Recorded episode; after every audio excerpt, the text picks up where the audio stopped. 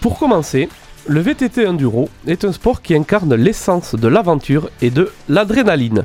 Pourtant, malgré sa popularité croissante parmi les amateurs de sports extrêmes, il reste étrangement sous-médiatisé. Alors pourquoi il est sous-médiatisé à ce point? Ce manque d'exposition médiatique est un sujet d'inquiétude pour la communauté des passionnés de VTT enduro. Et il est temps de mettre en lumière les raisons derrière cette négligence.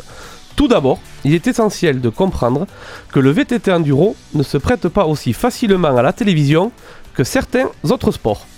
Le- les parcours s'étendent sur des terrains accidentés, souvent éloignés des caméras et des infrastructures de médias. Les longues distances parcourues et les variations d'altitude rendent difficile le suivi en temps réel. Il y a d'autres raisons à ça? Et oui, le caractère chaotique de la descente, avec ses obstacles naturels imprévisibles, complique la réalisation d'une couverture télévisuelle de haute qualité. Un autre obstacle à la médiatisation du VTT enduro est le manque de grandes compétitions et d'événements phares. Car, contrairement à des sports tels que le football ou le basketball, le VTT enduro n'a pas de ligue majeure avec des équipes établies, ce qui évidemment rend la création d'une base de fans stable plus difficile. De plus, les sponsors et les investisseurs sont moins enclins à soutenir des événements qui ne garantissent pas un retour sur investissement immédiat.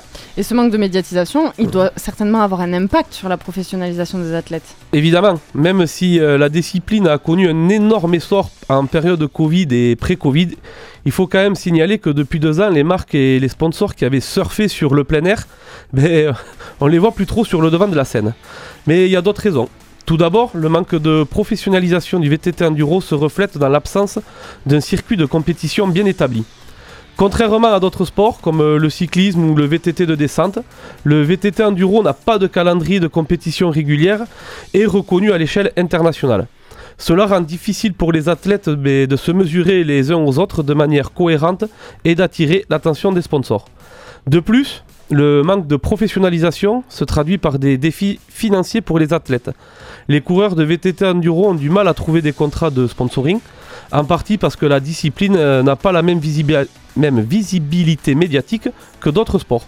En conséquence, de nombreux coureurs talentueux sont contraints, sont contraints de s'autofinancer, ce qui limite leur capacité à se consacrer pleinement à leur carrière. Certaines équipes même décident d'arrêter tout simplement la compétition.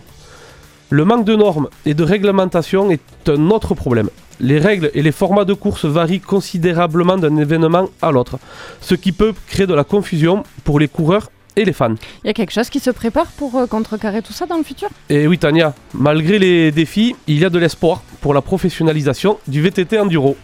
Les pilotes et les organisations sportives commencent à travailler sur la création de circuits de compétition plus professionnels. De plus, les médias et les sponsors commencent à s'intéresser davantage à ce sport.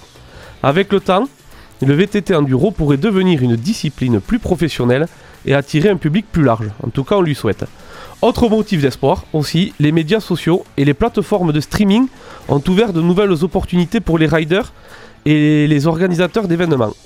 Les vidéos amateurs et les flux en direct ont permis à la communauté de se rassembler et de partager leur passion avec un public mondial. De plus, certaines marques commencent à reconnaître le potentiel du sport en tant que véhicule pour promouvoir leurs produits et services. En conclusion, le manque de professionnalisation du VTT enduro est un défi que cette discipline de cyclisme tout-terrain doit surmonter pour atteindre son plein potentiel. Avec un investissement accumulé dans les infrastructures, le soutien des sponsors et l'élaboration de normes de compétition cohérentes, le VTT enduro pourrait évoluer vers un sport plus professionnel, offrant aux athlètes et aux fans une expérience enrichissante. Cependant, cela nécessitera un effort continu de la part de la communauté du VTT enduro et de ses acteurs pour faire avancer cette discipline vers un avenir plus professionnel. Et toi Guillaume, comment tu le sens l'avenir du VTT enduro? Ouais, c'est vrai que tu as, relevé quelques points un petit peu hein, délicats, mais euh, le VTT enduro, euh, euh, honnêtement, j'ai du mal à avoir un, point de vue sur le long terme. On a, un peu de mal sur la visibilité. Euh, comme tu dis, on n'est pas du cycliste, on fait pas du cyclisme sur route et du coup, on passe pas à la télévision. C'est vraiment une petite niche, donc honnêtement, là même, on est en train de d'accuser un petit peu le coup. Quelques sponsors, quelques équipes euh, sont un petit peu dans doivent on va dire mettre la, clé sur la porte, sous la porte euh, pour la saison à venir. Mais mais bon, j'espère que que les organisateurs des grandes compétitions vont trouver de, solutions et euh, remettre l'enduro à sa juste valeur. Bon, il y a de l'espoir quand même.